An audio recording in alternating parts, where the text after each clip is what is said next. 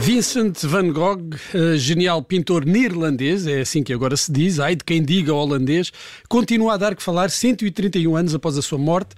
Ele que teve uma vida breve, suicidou-se aos 37 anos, e só após a sua morte é que a obra foi reconhecida. De resto, é um clássico entre artistas, não é? Esse reconhecimento tardio. Sim, pelo menos é esse o mito romântico. Eu acho que os artistas mais famosos de hoje, se calhar comem o seu camarãozinho, bebem o seu champanhe, mas pronto. É verdade que ainda impera esta ideia romântica do artista genial e louco.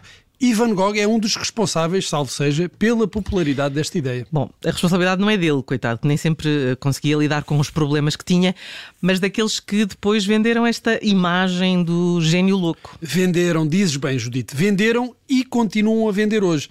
A maioria das pessoas poderá não saber identificar um quadro de Van Gogh, mas sabe quase de certeza que o pintor cortou a orelha. E isto acontece porque as narrativas sobre os artistas são quase tão importantes para alimentar o mito quanto a própria obra. E, e isso continua a acontecer ainda hoje. Ainda hoje. E às descaradas, veja-se o exemplo desta Galeria Londrina, a Courtauld, que tem uma exposição de autorretratos de Van Gogh. Hum, mas isso deve ser interessante. Sim, sem dúvida. Mas eh, como as galerias e os museus não se contentam em cobrar uh, as visitas, já sabemos que no final há as recordações, os souvenirs, as t-shirts, os ímãs, as canecas e as canetas alusivas aos quadros ou aos artistas. Sim, eu gosto muito de algumas dessas recordações, por acaso. Eu, eu também tenho, tenho algumas, só que esta galeria tinha à venda uma de particular mau gosto. É lá, mas, mas tipo quê? Bolinhos em forma de orelha, não me digas. é, é quase que acertaste, Nelson. Eles tinham à venda borrachas em forma de orelhas para apagar, okay. estás a perceber a piada? Ah, ok. É, okay. Por acaso tem graça. Tem, tem. tem.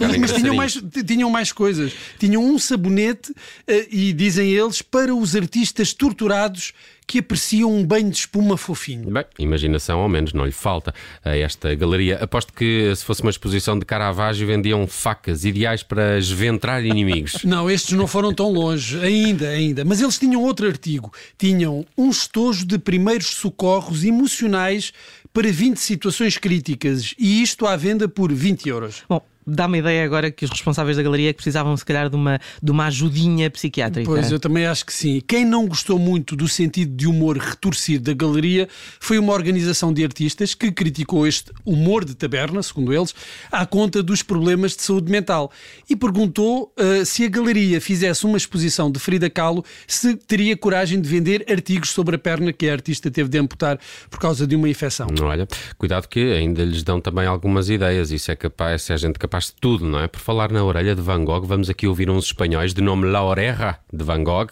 que é melhor alterarem o nome para Homoplata de Van Gogh ou outra parte do corpo, qualquer menos problemática.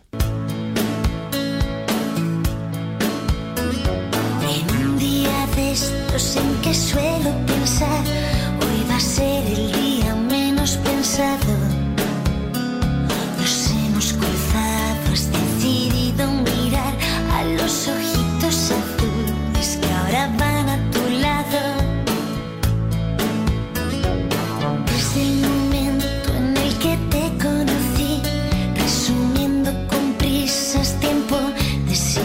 te juro que a nadie le he vuelto a decir que tenemos el récord del mundo en querernos.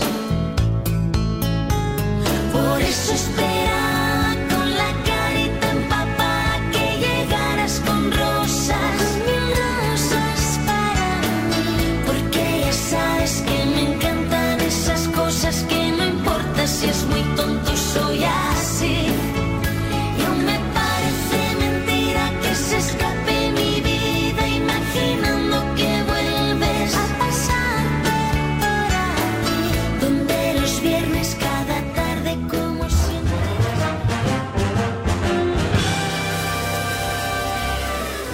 Radio